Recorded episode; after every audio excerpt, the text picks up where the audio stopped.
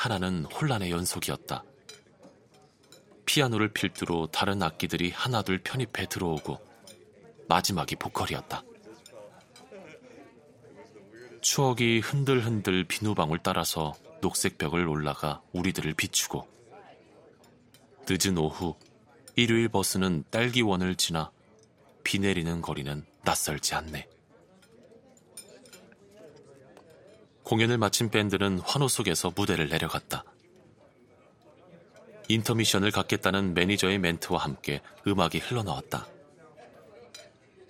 하나는 저도 모르게 사람들 사이로 사라지는 밴드 멤버들을 눈으로 쫓고 있었다. 그들을 찾아가 공연 잘 들었습니다. 제가 오버시즈에서 기타를 치던 사람인데요. 하고 말하는 것은 상상만으로 민망한 일이었다. 인상적인 해프닝으로 치부하기엔 너무나 놀라운 순간.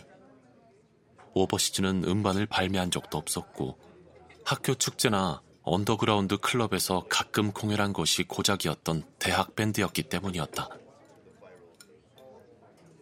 멤버는 나까지 셋이었는데 그 중 한 친구가 입대하면서 밴드는 자연스럽게 해체되었다. 그 뒤로 설마 밴드를 아직까지 기억하는 사람들이 있으리라곤 생각하지 못했던 것이었다. 히람은 화장실을 다녀오겠다며 자리에서 일어났다. 하나는 좀처럼 가만히 앉아 있을 수가 없었다. 그는 인파를 헤치고 바를 향해 걸어갔다. 주변으로 포스터, 사진은 물론이거니와 술병, 기념품, 장식품 등에서 이루 말할 수 없는 시간이 축적되어 있었다.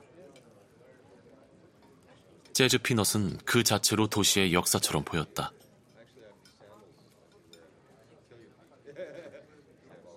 하나는 벽에 붙은 공연 포스터를 구경했다. 그때 바에 기대어 서서 맥주를 마시던 남자가 하나를 보더니 술을 뿜었다. 경악하는 친구들을 무시하고 그는 곧장 하나에게 달려갔다. 다름 아닌 방금 공연을 마친 밴드의 프론트맨이었다.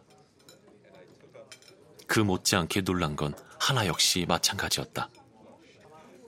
아이고, 맙소사. 하나는 생각했다. 마치 나를 알아봐달라고 주변에 얼쩡거린 꼴이 됐군. 자신을 책망하기엔 이미 늦은 일이었다.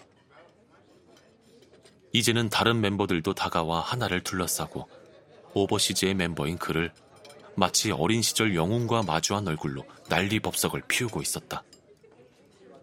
믿을 수 없겠지. 나도 믿을 수 없는 걸.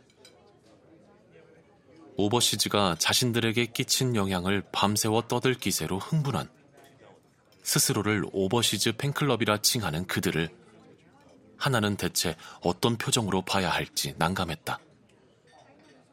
일단 술부터 한 잔 해요.